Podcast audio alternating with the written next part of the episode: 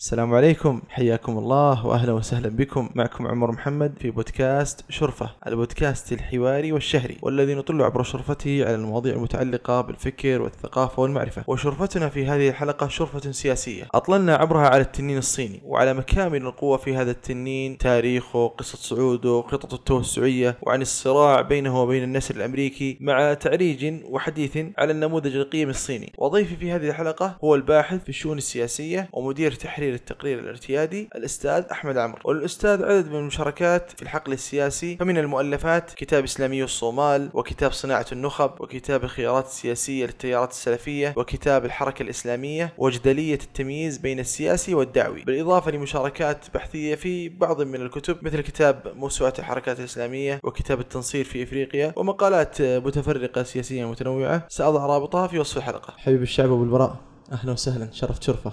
أهلا بيك، تشرفنا. نبغى كذا إطلالة بانورامية من شرفتنا على الصين بشكل عام، بشكل مختصر، وبالذات من حيث كونها قوة صاعدة، أو ما هي مقومات هذه القوة، ما هي تشكلاتها. بسم الله الرحمن الرحيم. في البداية برحب بك أستاذ عمر، وبرحب بكل الإخوة المستمعين في شرفتنا مع أول إطلالة لنا إن شاء الله. يعني أول ما أثير الانتباه في الفترة الأخيرة هو الحرب التجارية ما بين الولايات المتحدة والصين، الشأن حوالين الحديث عن شركة هواوي والإجراءات العقابية اللي بتنتهجها أمريكا ضد بعض الشركات الصينية. طبعا الموضوع أعمق بكتير من عقوبات اقتصادية أو حديث حوالين شركة بتصنع موبايل أو بتصنع تكنولوجيا حديثة. الموضوع أكبر بكده بكثير. يعني خلينا نستعرض بداية تاريخ الصين. الصين دولة ذات بعد حضاري وثقافي تاريخي عظيم جدا، لا تقارن مثلا بالولايات المتحدة اللي هي دولة ناشئة تاريخها لا يتعدى 300 عام على الحد الأقصى. الصين عدد سكانها تقريبا 1,350,000,000. الصين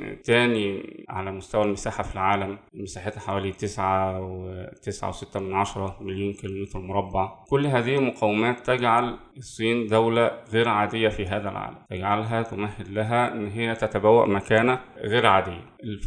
الفترات السابقة كانت الصين يعني تعرضت لهزات كبيرة جدا، يعني من 1937 إلى 1945 كانت في حروب يابانية صينية، واستطاعت اليابان أنها تسيطر على الصين، تحقق انتصارات عظيمة عليها، تجبرها على توقيع اتفاقات فيها نوع من الإذلال، التنازل عن قدر كبير من الأراضي والموانئ لصالح اليابان وما إلى ذلك. قبل ذلك طبعا لازم نعرف أن الصين تاريخيا هي إمبراطورية، دولة إمبراطورية يحكمها إمبراطور.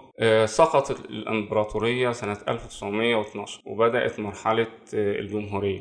طبعا هذه المرحلة لم تستمر كثيرا، بعدها قامت الثورة الماركسية وبدأ الحزب الشيوعي الأحمر تبوء مقاليد الحكم سنة 1949، ويعتبر هذا يعني حد مفصلي في تاريخ الصين. ظلت الدولة ما بين سنة 1949 لسنة 1979 دولة منغلقة منعزلة تماما. يعني بعض دول العالم زي أمريكا والدول العالم الغربي ساعدت على هذه العزلة، ساعدت إن هي يبقى في شبه حصار، مفيش تبادل تجاري، مفيش تعاون في المجال الاقتصادي وما إلى ذلك. طبعا احنا لازم نذكر برضو إن حتى في الفترات السابقة أيام الإمبراطورية، لو رجعنا بالتاريخ، كان في حرب اسمها حرب الأفيون ما بين بريطانيا وبين الصين. هذه الحرب أيضا يعني كان فيها يعني إذلال كبير للصين، كان فحواها ان البريطانيين بيصدروا الافيون للصين بكميات ضخمه اثرت على الصين اجتماعيا واقتصاديا. ولما الصينيين والحكومه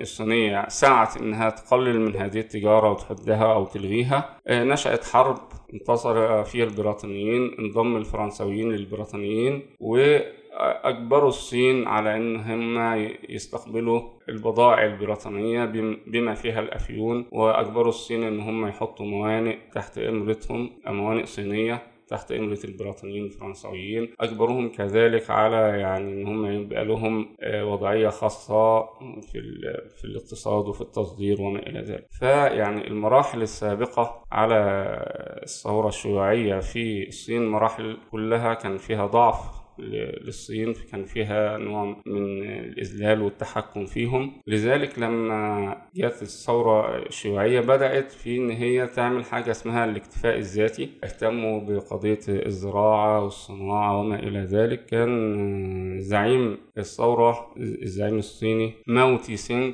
ورغم إن هو كان في بعض النجاحات إلا أن كان في إخفاقات أيضا كبيرة. انتهت المرحلة الشيوعية اللي هي كانت على النمط الاتحاد السوفيتي، المركزية في القرار، تأميم كل مؤسسات وصناعات الدولة. بسنة 1979 بدأت مرحلة جديدة. فكر الصينيين إن هم أول حاجة يعيدوا هيكلة الاقتصاد من جديد، تخلوا بعض الشيء عن فكرة الشيوعية والمركزية الصلبة لا تتسع لأي قدر من المرونة.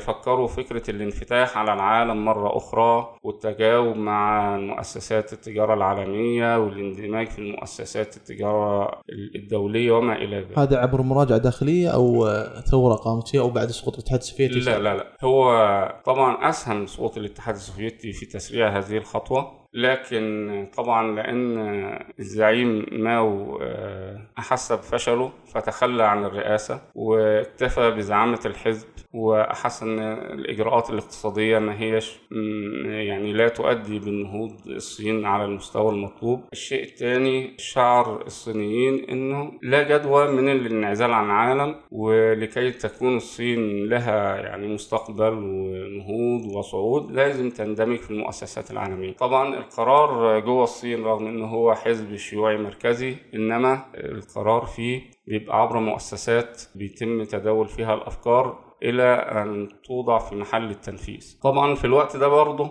كان في فكرة لدى العالم أن يجب احتواء الصين، وحتى نأمن الصين في المستقبل يجب دمجها واحتوائها عن طريق دمجها في المؤسسات العالمية، سواء المؤسسات السياسية أو اقتصادية. يعني هذه فكرة الاحتواء أيضا سيطرت على العالم الغربي، فكانت فكرة متبادلة. الصين عندها رغبة في الانفتاح على العالم، كذلك العالم عنده، خاصة العالم الغربي عنده رغبة في أن دمج الصين في الاقتصاد العالمي سيؤدي شيئا فشيئا إلى تغيير داخل البنية السياسية والاقتصادية في الصين. ده كانت الفكرة المهيمنة في ذلك الوقت. الصين سعت أن هي تمشي باقتصاد على قدمين، يعني هي لم تتخلى عن الفكرة الشيوعية وأن مصادر الدخل كلها تكون تابعة للحكومة، لكنها كذلك فتحت الباب أمام الاستثمارات الأجنبية، فأنشأت مناطق صناعية خاصة أو مناطق استثمارية خاصة سمحت فيها بالملكية الخاصة، وسمحت للشركات العالمية أنها تؤسس المصانع بتاعتها، تؤسس المؤسسات الاقتصادية، وأصبح هذه المناطق لها قوانينها الخاصة. احتفظت الصين طبعا بكل مقومات الأساسية في الدولة، زي مصادر الطاقة، زي المواصلات، زي الاتصالات، زي البنوك. لا يسمح لأي مصرف أجنبي إن هو يأسس فرع ليه في الصين. الصين هي المهيمنة على هذه القطاعات، وزي ما قلنا فتحت الباب أمام الاستثمارات الأجنبية في مناطق محددة بقوانين محددة عشان تقدر تجذب رؤوس الأموال الغربية. في البداية طبعا هذه السياسة نجحت في الارتفاع بمعدلات النمو في الصين، لكن أدت إلى تخلخلات اجتماعية. ليش؟ نتيجة التضخم وزيادة البطالة وما إلى ذلك يعني. ومع ذلك هم الصينيين يعني أوقفوا هذه السياسة لمدة يعني سنوات محدودة، اللي أعقبت الثورات. كان في محاولة لمظاهرات شعبية جمعت في الميدان السماوي في بكين، وكانت أزمة كبيرة انتهت بقمع شديد، إلا أن كان في تصميم من الصينيين على الاستمرار في هذا النهج الاقتصادي. وبعد فترة فعلا بدأ يزداد معدل الدخل الفرد، بدأ تقل معدلات الفقر، بدأ يتم يعني معدلات البطالة تقل. يعني أتت هذه الإصلاحات أكلها في الصين. طبعا أنا عايز أستعرض معكم يعني الصين إزاي من هي دولة نامية تعاني مشكلات ضخمة جدا، عندها معدلات فقر وبطالة مدقعة، إلى دولة أصبحت تاني اقتصاد في العالم. طب شيخنا، الصين من قديم هي دولة تجارية، تمام، فكيف نقول إن الصين دولة فقيرة مع أنها معروفة أصلا تاريخيا بأنها دولة مهتمة بالتجارة؟ يعني حتى في أوج وعز قوة بريطانيا ووقت حكمها العالم كان لا يقارن الأسطول التجاري الصيني بالأسطول التجاري البريطاني حتى من ناحية حجم السفن. صحيح، هو يعني لا شك أن الأمم يعني بتتعرض لفترات تكون فيها نوع من الصعود والرقي، وتتعرض لفترة أخرى فيها نوع من الانكسارات والتخلخلات. فالصين تاريخيا طبعا شهدت فترات كانت الاقتصاد الأول في العالم قديما يعني، لكن احنا بنتكلم عن فترة في العصر الحديث اللي هي زي ما ذكرنا من سنة 37 ل 45 كانت الصين يعني متعرضة لحرب يابانية أذلتها. قبل كده كان في حرب الأفيون، فكانت في فترة فيها تخلخل شديد. بعدها سقطت الإمبراطورية، جت حكومة لم تستطع أن هي تحرك الوضع وتحقق للصينيين وضع أفضل، إلى أن جاءت الثورة الشيوعية نتيجة برضو حالات الأزمة الاجتماعية. يعني عادة بتنشأ الثورات مش لأن الأفكار اللي بتحملها بقدر ما في يعني بيئة اجتماعية واقتصادية ومهيئة لنشأة أفكار جديدة. فكانت الصين في حالة سيئة يعني. تاريخيا الصين دولة ضخمة تشتغل بالتجارة نعم، لكن هنتكلم عن الفترة الأخيرة اللي سبقت أن وقفت الصين دولة نامية بتعاني من مشاكل اقتصادية واجتماعية حد. طيب إيش الشيء الآن اللي مخلينا نصنف الصين كقوة؟ مقومات هذه القوة إيش تشكلاتها؟ تمام، لحد سنة 1991 لم تكن الصين مصنفة ضمن الدول العشر الكبرى في الاقتصاد في العالم. أول مرة تدخل نادي العشرة الكبار سنة 1991 أو 1992. سنة 94 خفزت قفزة كبيرة جدا وبلغ حجم اقتصادها 1.3 تريليون. سنة 1995 بقت هي سابع اقتصاد في العالم. إلى المرحلة الأخرانية قفزت قفزات كبيرة إلى أن وصلت سنة 2014 تقريبا إلى أنها أصبحت تاني اقتصاد في العالم.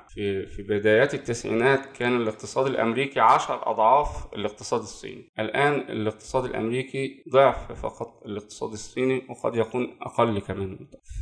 في ظل ممكن نقوله 20 سنة أو 25 سنة أصبحت الصين قوة عالمية كبرى. اللي بيخيف الغرب وبيخيف العالم من الصين هو أن الصين دولة طموحة، وضعت خطط، استطاعت أن هي تحقق أهدافها من الخطط ديت.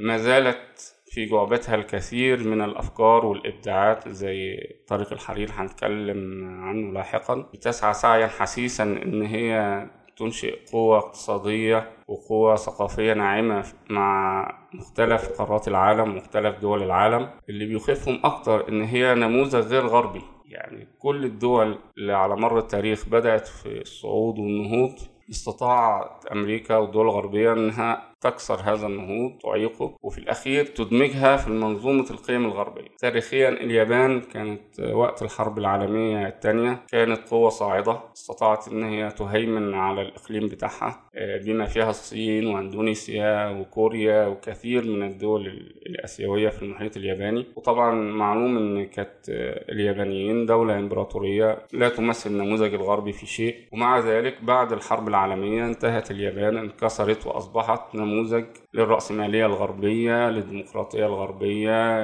للقيم الغربية، وأصبحت اندمجت تماما في المنظومة الغربية. سمح لها أنها تنمو في حدود المجال الاقتصادي بعيدا عن الشأن السياسي، تم تكسير طموحاتها الإقليمية أو الدولية تماما، وفرض عليها البقاء بهذا الوضع. تاريخيا أيضا الاتحاد السوفيتي تعرض لنفس القضية. الاتحاد السوفيتي كان بيمثل منظومة قيم مختلفة اقتصادية وسياسية واجتماعية مختلفة تماما عن المنظومة الغربية، تم حصاره. تم الحرب الباردة المعروف كيف قام الغرب بتكسير الاتحاد السوفيتي إلى أن سقط وتفتت وانحلت تماما المنظومة الشيوعية الروسية، وتم دمج روسيا أيضا في المنظومة الغربية. أصبحت دولة رأسمالية، مفيش سيطرة للدولة على مؤسسات الاقتصاد، اندمجت في المنظومة الغربية الديمقراطية وتبادل السلطة وما إلى ذلك. صحيح ممكن يعترض أحد ويقول إن يعني دي قشرة هامشية وإن الحقيقة غير ذلك، لكن على الأقل شكليا هي مندمجة في المنظومة الغربية. الدولة الوحيدة اللي ما زالت مختلفة قيميا وسياسيا واقتصاديا عن النهج الغربي هي الصين، ولذلك تحقيق نجاح لدولة لا تنتهج المعايير الغربية ده يمثل تحدي لأمريكا والغرب. كيف دولة لا تنتهج معاييرنا؟ وهذا التحدي هم يقدموا وصفة إن ده نهاية التاريخ، وإن المنظومة الغربية وأفكارها هي المنظومة التي يجب أن تسود العالم، ولا رخاء ولا سلام ولا نمو إلا بالاندماج في هذه المنظومة وتطبيقها في الدول. فكرة أن الدولة تخرج عن هذه المنظومة وتحقق نجاحات اقتصادية وتحقق رفاهية لمجتمعها، طبعا لا نقول أن المجتمع الصيني أصبح في رفاهية تامة، لكن معدلات دخل الفرد ارتفعت، معدلات الفقر قلت، وما زال في عملية نمو مضطردة ومستمرة في الصين. طب ذكرت القوة الناعمة للصين، أيوة.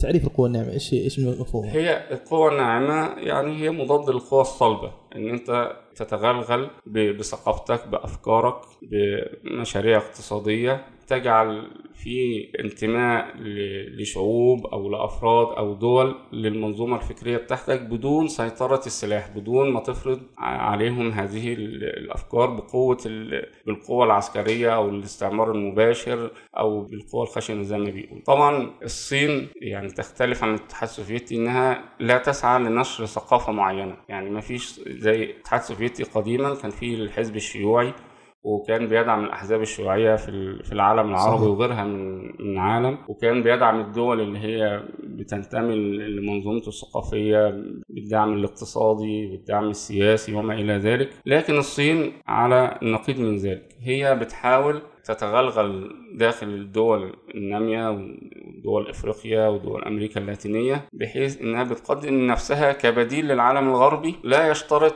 ما يشترط العالم الغربي على هذه الدول. بمعنى الصين لما بتدخل في أي مشروعات أو بتقدم أي معونات أو بتتعاون مع الدول في مجال اقتصادي، بتحدث لها البنية التحتية أو بتحدث لها موانئ برية أو بحرية أو غيرها، لا تشترط ما يشترطه الغرب. الغرب لما بيدخل في أي دولة بيحاول يشترط عليها مجموعة شروط تخص المرأة وتخص حقوق الإنسان وتخص الديمقراطية وما إلى ذلك، ويحاول يفرض عليها التوقيع على معاهدات. الصين لا تشترط هذه الاشتراطات ولا تسعى إن هي تتدخل في الشأن الداخلي ولا تتحدث عن منظومة حكم ولا منظومة فساد ولا منظومة قيم اجتماعية ولا ثقافية، هي بتدخل من منطلق اقتصادي وتجاري فقط. لذلك كتير من الدول الإفريقية وغيرها تسعى للتعاون مع الصين كبديل للتعاون مع الغرب، وتسعى الشراكة مع الصين كبديل للشراكة مع الغرب. هم كده قدموا مفهوم جديد للقوة الناعمة غير المعروف في الكتب السياسية. أيوه، يعني هو بدأ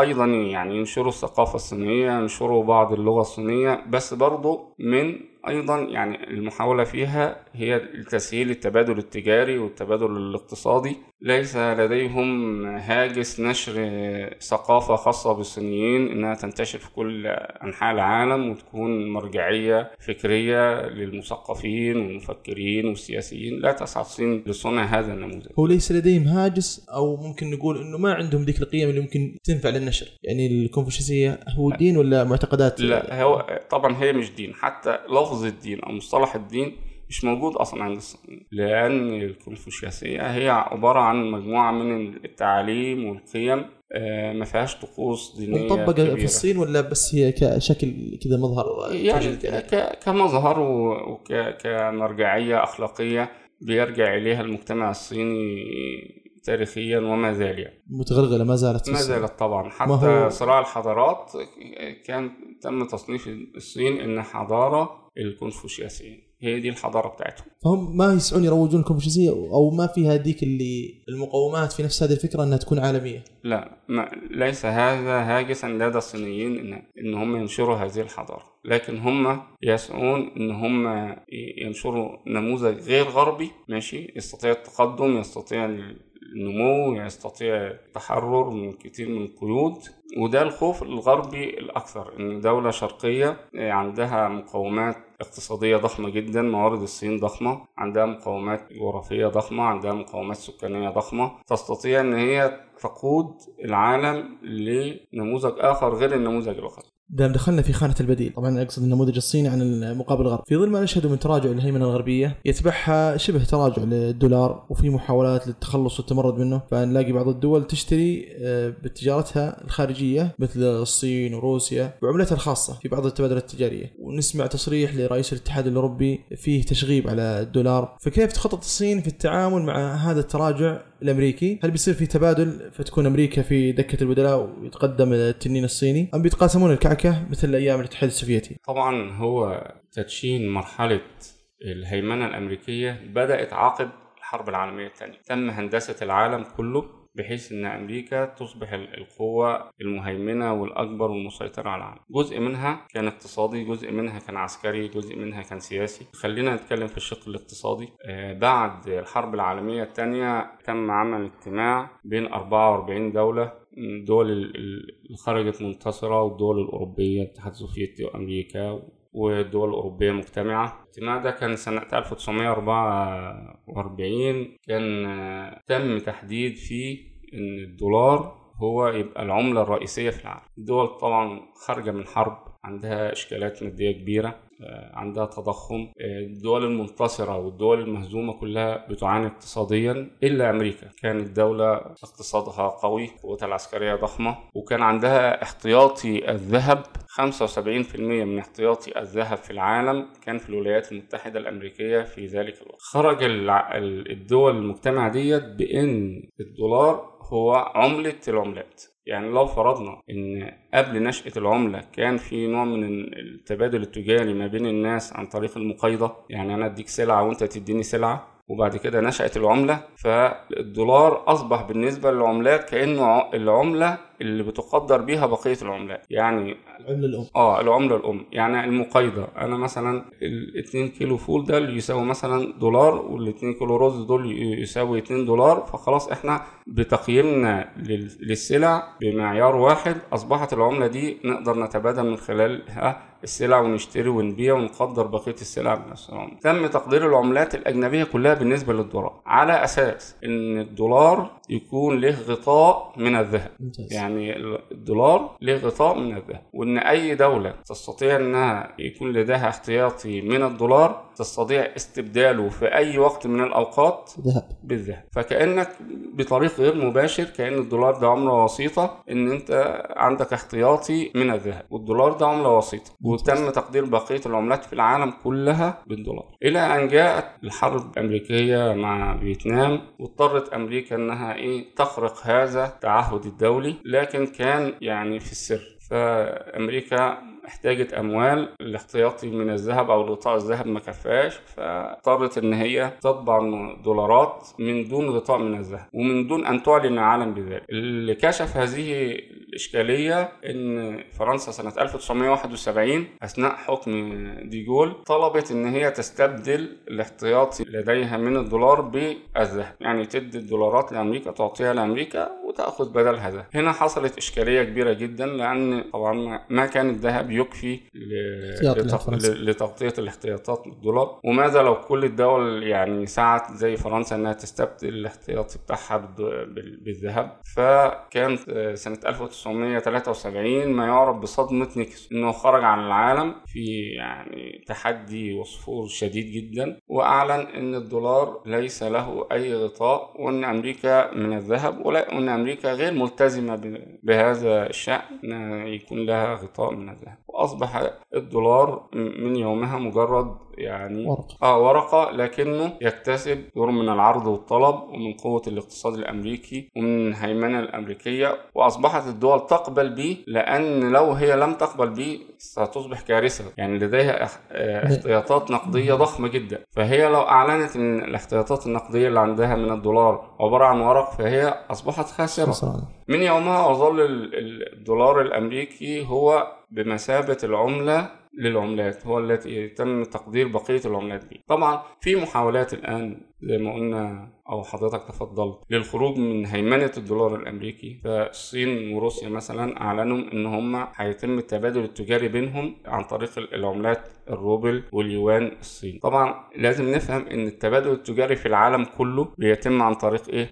الدولار. يعني قبل ذلك روسيا عايزة تستورد من الصين $9 تدفع لها $، الصين عايزة تستورد خامات من أي دولة تانية تدفع لها بالدولار. كل التبادل التجاري في معظم دول العالم يتم عن طريق الدولار. طبعا المفصل برضو اللي يعطي الدولار قيمته إن تم تقدير النفط في العالم بالدولار. ربط برميل النفط اتربط بالدولار، وهذا أعطى قوة شديدة جدا للدولار. في محاولات حثيثة للخروج من الهيمنة دي، تركيا مع روسيا، الهند مع روسيا أيضا، والصين. ففي دول بتسعى للخروج من هيمنة الدولار في التبادل التجاري بينهم فقط. طبعا يعني بتكون خسرانة كده على بناء على نفس فترة صدمة نيكسون، لأن مثلا الصين عندها احتياطي كبير من الدولارات، فخروجهم من هيمنة الدولار ستوقعهم في مأزق. لا، ما يقعش مأزق، لأن هو لا يضع العملة بتاعته كبديل للدولار في كافة التعاملات التجارية ما بينه وبين كافة دول العالم. لا، هو في نطاق ضيق. لأجل ذلك أريد أن أقول أن ليس من المتوقع أن تحل عملة أخرى محل الدولار الأمريكي في القريب. يعني ما فيش احتمالات أن اليوان الصيني يصبح مثلا هو البديل عن الدولار في المستوى القريب، ولو سقطت الحضارة الأمريكية يعني على لا. يعني عامة يعني هي المقاومات الاقتصادية مرتبطة بمنظومة كبيرة جدا من المقاومات الأخرى السياسية والعسكرية. إلى الآن لا وجه للمقارنة بين القدرات العسكرية الأمريكية والصينية، يعني لا وجه للمقارنة. ولكي تحتل مكانة اقتصادية أولى في العالم، تصبح أنت المهيمن اقتصاديا، تحتاج لرديف لك من القوى العسكرية يكون على نفس المستوى على الأقل. ممتاز. فمن غير القدرات العسكرية لا تستطيع أن أنت تهيمن اقتصاديا، لأن في الأخير أمة ستموت أو سيسحب منها هيمنتها أو مستواها في العالم أو يؤدي إلى تراجعها. فعلى الأقل في الأخير هنا ممكن تستخدم قوتها العسكرية، وإن لم يكن هناك في رادع أو مقابل قوي يردح عن استخدام هذه القوة العسكرية، فأنها لا شك ستستخدمها.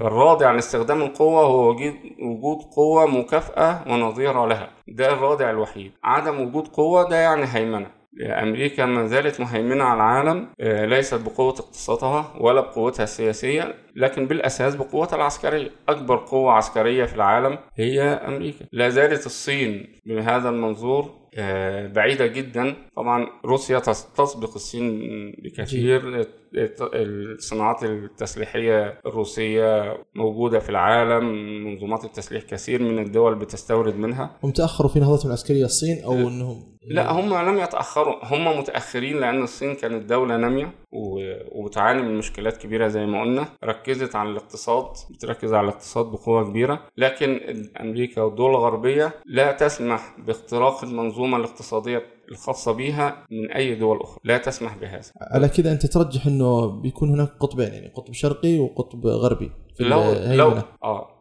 لو افترضنا استمرت الصين في معدلات النمو اللي هي بتنمو بيها، استطاعت الصين أن تحقق المشاريع الطموحة اللي هي بتسعى ليها زي طريق الحرير، استطاعت تحديث منظومتها العسكرية، استطاعت الصين الخروج من بوتقة التكنولوجيا الغربية. يعني كل دول العالم هي مقلدة للتكنولوجيا الغربية وليس مبدعة، وليس يعني لديها مبادرات لخلق تكنولوجيا جديدة متطورة عن تكنولوجيا غربية. لا يوجد في العالم كله أجمع أي اختراق في هذا المنظوم. كل الاختراعات وكل المنظومة التكنولوجيا في العالم هي اختراعات غربية، والعالم كله مقلد ليها. علشان من أجل ذلك تجد أن الهاجس من شركة هواوي وغيرها أن بدأت أنها تطور منظومة خاصة بيها، لم يسبق للأمريكيين أو الغرب إن هم يعني بدأوا فيها، فبدأت تتطور بعيد عنهم، بدأت تسبقهم بخطوة. كون في دولة تسبق الدول الغربية بخطوة في مجال التكنولوجيا، هذا يعني شكل رعب ليهم، يعني شكل مخاوف كبيرة ضخمة. هل الصين تمثل في الوقت القريب منازع للهيمنة الأمريكية؟ ممكن بوضوح جدا نقول لا، لكن هل تمثل تحدي مستقبلي قوي في المدى المتوسط على الأقل؟ نعم، الصين تمثل تحدي قوي للهيمنة الأمريكية اقتصاديا وسياسيا وقد يكون عسكريا إذا تم الاهتمام بالمجال العسكري الصيني، فممكن تشكل لها تحدي ضخم قد لا تستطيع أن هي يعني تحتويه أو تحد منه. وأنا أبغى أرجع لك في قضية طريق الحرير نتكلم عنها بشكل تفصيلي أكثر، لكن على السيناريو قلت على المدى المتوسط أنها ممكن تهيمن الصين، هل في نموذج قيمي بتفرض الصين أو بتمشي على خطتها في أنها فقط توسع اقتصادي وهيمنة اقتصادية على الدول اللي تسيطر عليها أو تنتمي لها؟ طبعا احنا عايزين نفهم برضو المشروعات الصينية وعدم التدخل وعدم تدخل الشؤون الداخلية وعدم فرض أجندات معينة سياسية على الدول، ده لا يعني ان هو نموذج ايجابي تماما. بالعكس، الصين بتسعى للهيمنة عن طريق المساعدات الاقتصادية او المشاريع اللي هي بتقوم بها مع الدول النامية او الضعيفة، بمعنى ان الصين بتدخل في شراكات او بتعمل مشاريع بديون بفوائد كبيرة جدا الدول قلنا بتسعى ليها لانها اشتراطاتها السياسية والحقوقية بتبقى مش موجودة، فتبدأ انها تتعاون مع الصين. لكن الصين في الوقت نفسه بتسعى للهيمنة. يعني نموذج مثلا سريلانكا، الصين طورت ميناء في سريلانكا بديون، ولما سريلانكا لم تستطع أن توفي الديون قامت الصين بالهيمنة على هذا الميناء لمدة 99 سنة تستفيد منه ويبقى تحت سلطتها الاقتصادية تماما. كذلك في كتير من الدول عانت نفس المعاناة، أن يتم إنشاء شبكة طرق أو شبكة مواني أو استصلاح أراضي زراعية، في عدم القدرة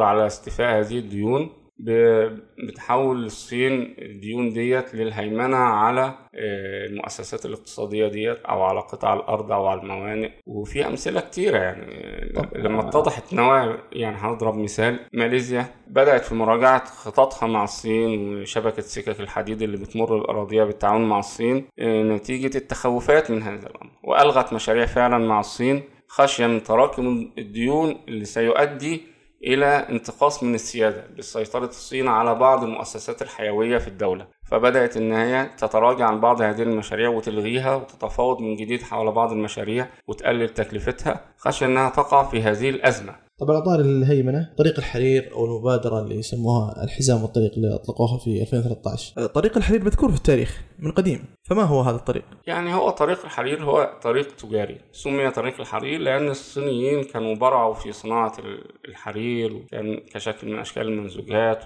وزخرفته، وكان كتير من دول العالم تسعى للاقتناء. كان يمر وين هذا الطريق؟ كان يمر هذا الطريق، كان له مسار كان يمر من الصين ماشي مرورا بتركيا الى وصول يعني مناطق الاناضول، يعني الى اوروبا. وطريق تاني كان له فرعين، يعني الفرع التاني كان يمر الى المنطقه العربيه وافريقيا ومصر. وهذا ايش فكره الاحياء لهذا الطريق. طبعا الحرير ما كانش السلعه الوحيده اللي كانت بتصدر، لكن هي كانت السلعه الاكثر قيمه، لاجل ذلك سمي بطريق الحرير. لكن كان في بضائع كتير طبعا، وده ادى لازدهار النشاط التجاري الصيني، لان كان في بضائع بيتم استيرادها وبضائع بيتم الترويج ليها. فكرة ان اعادة هذا الطريق من جديد ووجود شبكة مواصلات سريعة وقوية تقوم بإيصال كل المنتجات الصينية للدول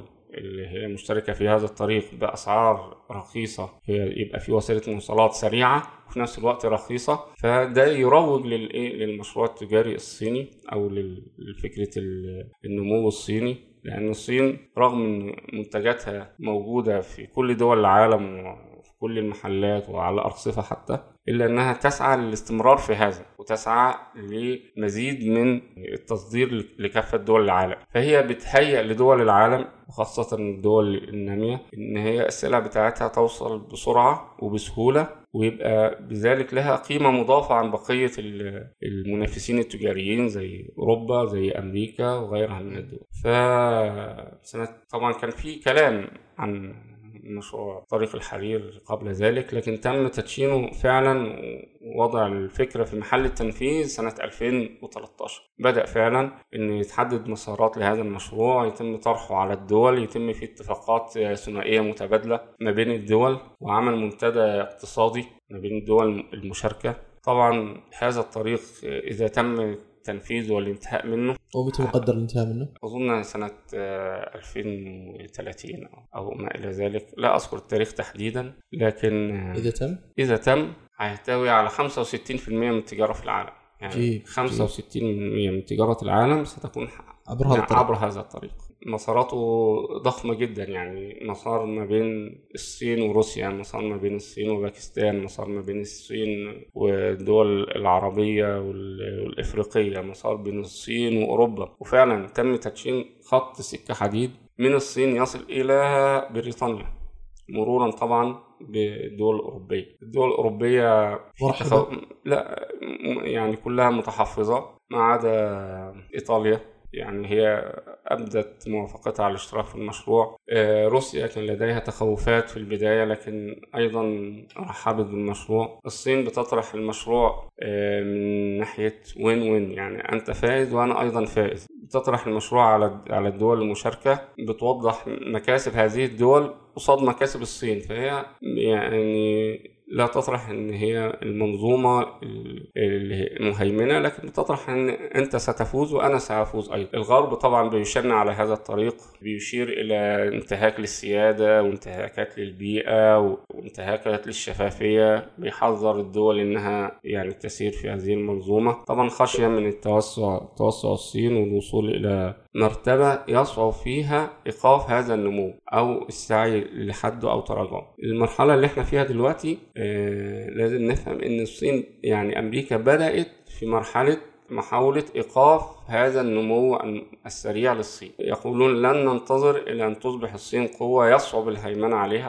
أو السيطرة عليها أو تخرج عن سيطرتنا إلى ما لا نهاية. عبر إيش بيوقفون هذه الهيمنة؟ طبعا يعني بدايتها يعني عندك الحرب التجارية القائمة دلوقتي، فرض ضرائب على السلع الصينية اللي بتدخل أمريكا، الحرب على شركة هواوي، هذه مؤقتة بسبب وجود ترامب في سلسلة الحكم.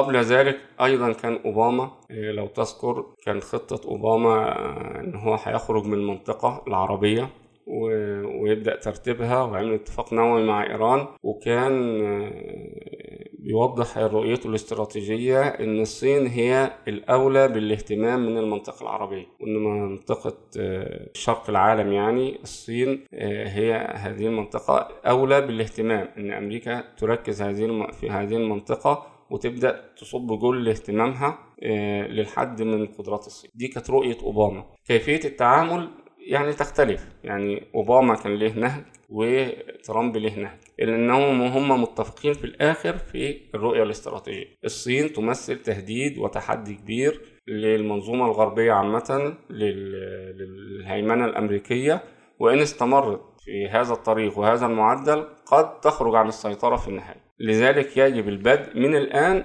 محاولة احتواء التنين الصيني كما يقولون. طيب والبراء، مع وجود خطة للتوسع والهيمنة لهذا التنين الصيني، ما هي خططه التوسعية وسياساته تجاه العالم العربي والشرق الأوسط؟ تمام، أنا عايز بس أذكر مثال. وقت الحرب العالمية الثانية، لما قامت أمريكا بضرب اليابان بالقنبلة الذرية، وكانت ديت يعني معروف هيروشيما ناكازاكي وهيروشيما، قنبلتين طبعا ترموا في وقتين متقاربين، كانت فاجعة طبعا في العالم، أدت إلى يعني محو ومجازر كبيرة، إبادة جماعية للناس اللي كانوا موجودين. لكن اللي أنا عايز نقوله إن مع هذه الفاجعة اللي مثلت يعني صدمة للعالم كله في هذا الوقت، إن يموت هذا العدد الكبير من البشر في ثواني معدودة، إنما مثلت لبعض الناس رحمة. أندونيسيا كانت محتلية من اليابان في هذا الوقت، ولما سقطت القنبلة النووية اضطرت اليابان طبعا تخرج من المستعمرات بتاعتها كلها، من ضمنها كان أندونيسيا. سمى الأندونيسيين القنبلة النووية اللي سقطت عن أمريكا قنبلة الرحمة، لأن خلصتهم من الاحتلال الياباني. بالمقارنة الاحتلال الياباني بالاحتلال الصيني، الاحتلال الياباني أقصد، بالاحتلال الغربي، لأن إندونيسيا كانت محتلية من هولندا قبل اليابان. طبعا الاحتلال الغربي مع أنه احتلال وبيفرغ موارد الدولة كلها لصالحه، بيستأثر بيها عن نفسه وبيحطمها اقتصاديا وما إلى ذلك، إلا أنه بيحاول يعني يصنع قشرة رقيقة من الحريات من الديمقراطيات، بيطرق للناس هامش في حياتهم الاجتماعية أو الدينية الخاصة في تطوير شغل البلد. فالهولنديين كانوا موجودين، بس كان في رئيس وزراء اندونيسي، كان في حكومة اندونيسية شكلية، صح الاحتلال هو اللي بيتحكم فيها، لكن لما جم اليابانيين وطردوا الهولنديين واصبحوا هم الحكام والمستعمرين لهذه الدولة، أذلوا الشعب الاندونيسي بطريقة غير مسبوقة، وكانوا سحقوهم سحقا. يعني كان يفرض عن الشعب الاندونيسي ان هو اذا رأى اي جندي ياباني او اي شخص ياباني لازم يسجد له في الارض وينحني، وكانوا حالات الاغتصاب وحالات القتل، يعني كان في بشاعة. بالمقارنة الاحتلال الهولندي بالاحتلال الاندونيسي لا، كان طبعا بالاحتلال الياباني اقصد، لا يقارن الاحتلال الياباني بالاحتلال الهولندي في بشاعته. أهل الكتاب يعني لذلك يعني لو احنا خرجنا من منظومة المصالح والواقع والسياسة والتحليل السياسي المادي، لازم نفهم ان القرآن مثلا قال غلبت الروم في أدنى الأرض وهم من بعد غلبهم سيغلبون في بضع سنين. كانت الحرب القائمة بين الفرس والروم، الروم أهل كتاب، الفرس كانوا مجوس يعبدون النار، ورغم ان هم الاثنين كعقيدة بالنسبة للعقيدة الإسلامية عقائد فاسدة، إنما يظل الروم هم أهل الكتاب وأقرب للمسلمين. كذلك يعني في أحداث النهاية وفي نهاية الزمان في الحديث إن أنتم والروم ستقاتلون عدوا من دونكم، من العدو اللي من دونكم الله أعلم، يعني ما فيش وضوح من هو هذا العدو، لكن الصينيين أو المنظومة الشرقية اللي هي قائمة على أفكار وثنية مصلحية البحتة القائمة على المنفعة فقط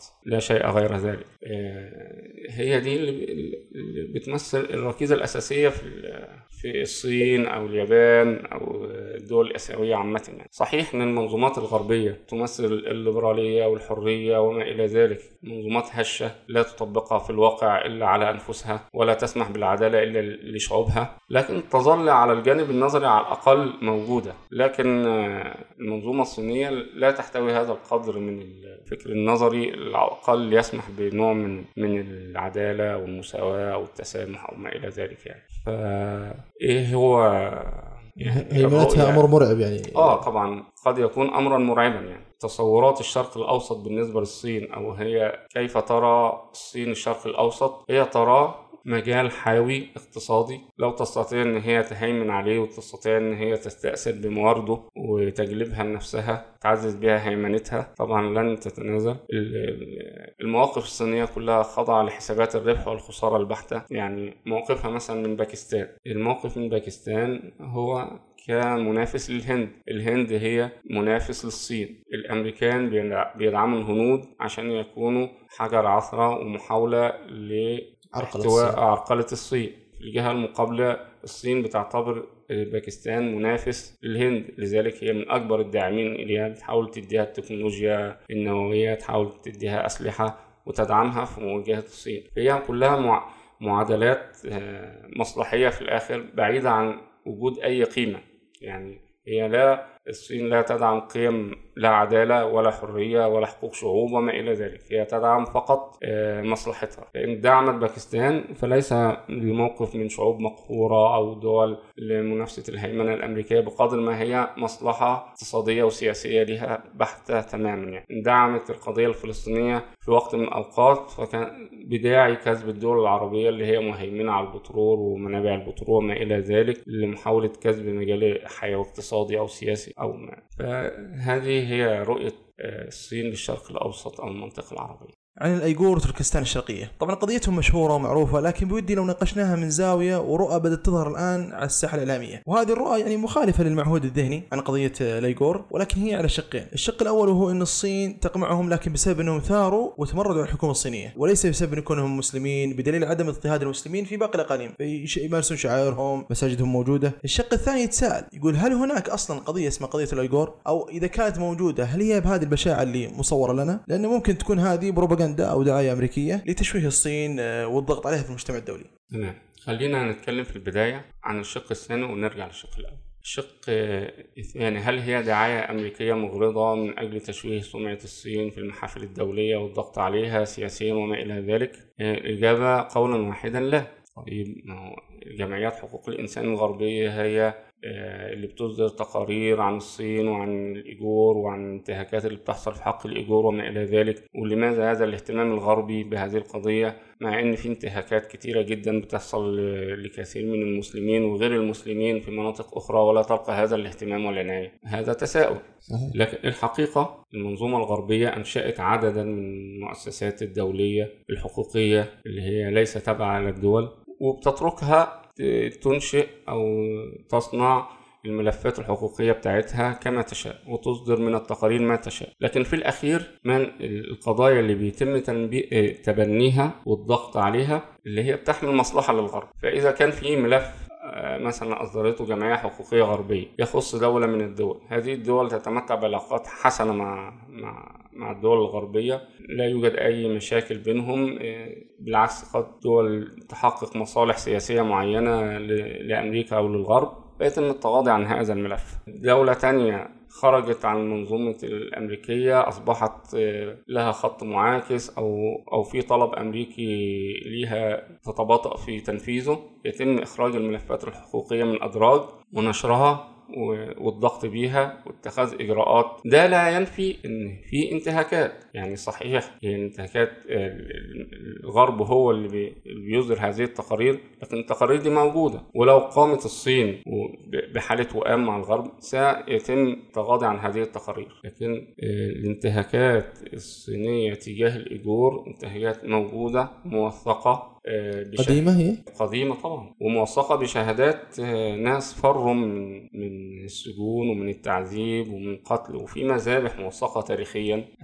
الجيش الأحمر لما دخل إقليم تركستان الشرقية، ده الاسم العربي ليها، قام بذبح يعني عمل مذبحة ضخمة جدا، يعني قتل الحكومة اللي موجودة كانت تتمتع بحكم ذاتي و10,000 مسلم في أيام معدودة. مذبحة تاريخية معروفة بدون تقارير غربية أو ما إلى ذلك. في إحصائيات موجودة وإحصائيات صينية تؤشر بدون أي دخول في تفاصيل أن الإيجور كانوا وقت دخول الشيوعيين كانوا حوالي 80% من السكان، الآن أصبحت النسبة معكوسة، أعلى النسب بتتكلم على أن أصبح نسبتهم 40%. أين ذهب 40% الباقي؟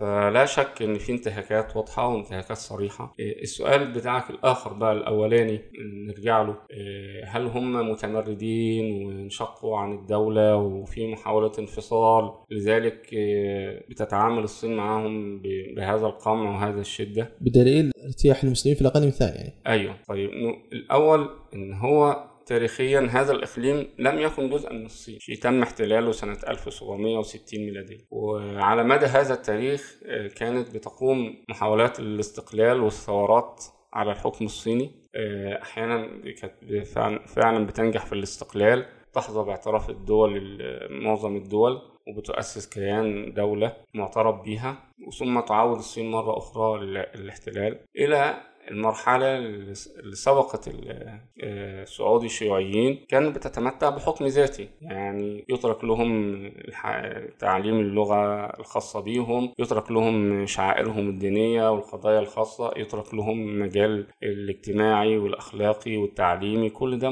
متروك لهم. لكن بعد الحكم الشيوعي أصبح هذا غير مقبول تماما، هدمت كثير من المساجد وهذا موثق، ممنوع دخول المساجد لمن هم دون 18 سنة، يجبر المسلمين على الإفطار في رمضان وعدم الصيام، معظم الشعائر الدينية غير مسموح بها، لا حجاب ولا لحية ولا إلى ما إلى ذلك. ولكن أنت تعلم أن المسلمين مثلا تعدادهم ما يقرب من 120 مليون، الصين تصدر إحصائيات أقل من هذا الرقم بكثير، لكن مع ذلك شوف عدد الحجاج الصينيين لا يتجاوز 2000. عامة الصين لا تسمح بالمجال الديني لا للمسلمين ولا لغيرهم، إلا أن الغرب أحيانا بيضغط للسماح للمسيحيين، وكان هم أقل المسلمين بكتير في الصين، لكن المشكلة أن المسلمين لا بواكي لهم، كما يقال. طب ليش يتركون؟ الكلام لهذا الإقليم وللأجور بيتعرضوا لهذه الانتهاكات دون باقي.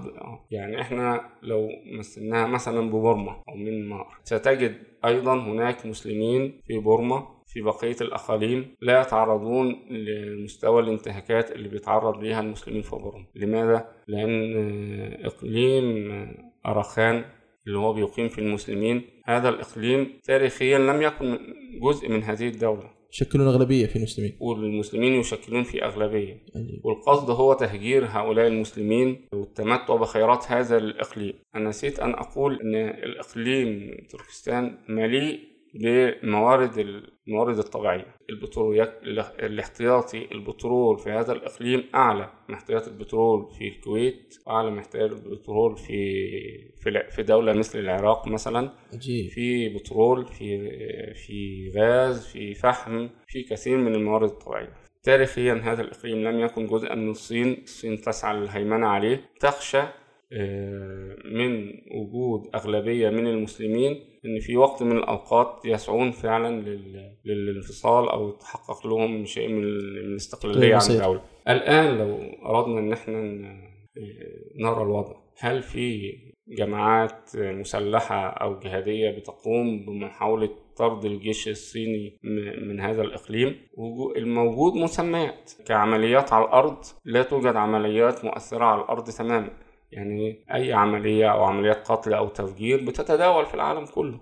فليأتي أحدكم مثلا بمحاولات استهداف جنود مثلا صينيين من قبل الجماعات الانفصالية، لا يوجد مثل هذا. وفي الآونة الأخيرة من سنوات قليلة حاول الجوريين إن هم يقوموا بمظاهرات تعبر عن مدى المعاناة اللي هم بيعانوها ومطالبة بحقوق آدمية، ورفعوا أثناء هذه المظاهرات العلم الصيني، دليل على يعني تبنيهم للدولة الصينية أن هم جزء من الدولة الصينية ولا يريدون الانفصال. لكن الحكومة الصينية والحزب الشيوعي عامة حتى لا يقبل في أعضاء من يقوم بأي شعائر دينية. يعني المسلمين ممنوعين أن هم يكونوا موجودين في أي كادر من كوادر السلطة في أي جزء من أجزائها، سواء في إقليم الإيجور أو في غيرها. يعني لأن القيام بأي شعائر من الشعائر الدينية معناها إن أنت بتتصادم مع الفكرة الشيوعية وبتتصادم مع فكرة الدولة المهيمنة، فبالتالي أنت مرفوض. يعني أقصى ما يسمح لك إن أنت تبقى تمارس التجارة أو تمارس العمل بعيد عن مؤسسات الدولة، بعيد عن هيكل الإداري والتنظيمي بتاع الدولة. ده في عموم المسلمين. طبعا يتم صب التعذيب والقهر على المسلمين في الصين. ولو انت يعني استعرضت الخريطة هتلاقي المسلمين بيتعرضوا اللي هم متجمعين في أماكن معينة في أقاليم معينة في العالم، بيتم محاولة تذويبهم حتى لا يكون لهم قائمة بعد ذلك. كشمير ستقوم الحكومة الهندية تماما بنفس النموذج الصيني، حتى تسعى لتهجيرهم بدل ما هم الكشميريين أغلبية في هذا الإقليم. بعد سنوات قليلة لن يكون الكشميريون أغلبية في برما، نفس الحديث. الإيجور نفس القضية، يتم تذويب المسلمين بحيث ما يكونش لهم أرض وأغلبية في أرض، فيبقى لهم طموح في المستقبل إن هم يبقى لهم استقلالية، أو حتى يقدروا إن هم يضغطوا لممارسة شعائرهم الدينية، أو يطلبوا إن تمارس عليهم الأحكام الدينية في أحوالهم الشخصية. لما يبقى مثلا أقلية 5% في إقليم، لا تستطيع إن أنت بقى لك قوة إنك تضغط إن أنت تقول والله أنا أريد أن أتحكم إلى الشريعة الإسلامية أو الدين في أحوال الشخصية في الميراث والزواج. أنت لا شأن لك. فيتم أقلية، فيتم تذويب وتوزيع المسلمين على أنحاء الصين أو الهند أو بورما، أو بحيث أن لا يستطيع لك لا لك صوت، لا لك أغلبية، لا لك قدرة، لا تستطيع أن تستجمع قوتك للمطالبة بأي حقوق. بالتالي يسهل تذويبك والقضاء عليك تماما. وهذا الذي يحصل. يعني جميع الأقليات في العالم الإسلامي معرضة للانتهاك. لطف الله بالمسلمين المستضعفين في كل أرض وأيدهم بنصره. شيخنا الغالي أبو البراء، شرفت ونورت في بودكاست شرف، خذ من وقتك. الله يبارك فيك. أنا اللي تشرفت بكم وتشرفت بشرفتك، وأمل أن يبقى لنا لقاءات أخرى مع أحبابنا المستمعين. الله يسعدك ويرضى عليك شيخنا. يا هلا. شكرا. في الختام شاكر وممتن للوقت الذي قضيتموه في هذه الإطلالة عبر شرفة البودكاست، وأرحب بمقترحاتكم وأفكاركم لتطوير الشرفة، وأتمنى من الأخوة والأخوات أن يساهموا معي في وصول هذه الحلقة لأكبر شريحة ممكنة من المهتمين بهذه المواضيع، سواء عبر تقييمها في الآيتونز ب5 نجوم ضروري 5 نجوم، أو عبر مشاركتكم إياها في وسائل التواصل الاجتماعي. أكرر لكم شكري وفي حفظ الله ويعطيكم العافية.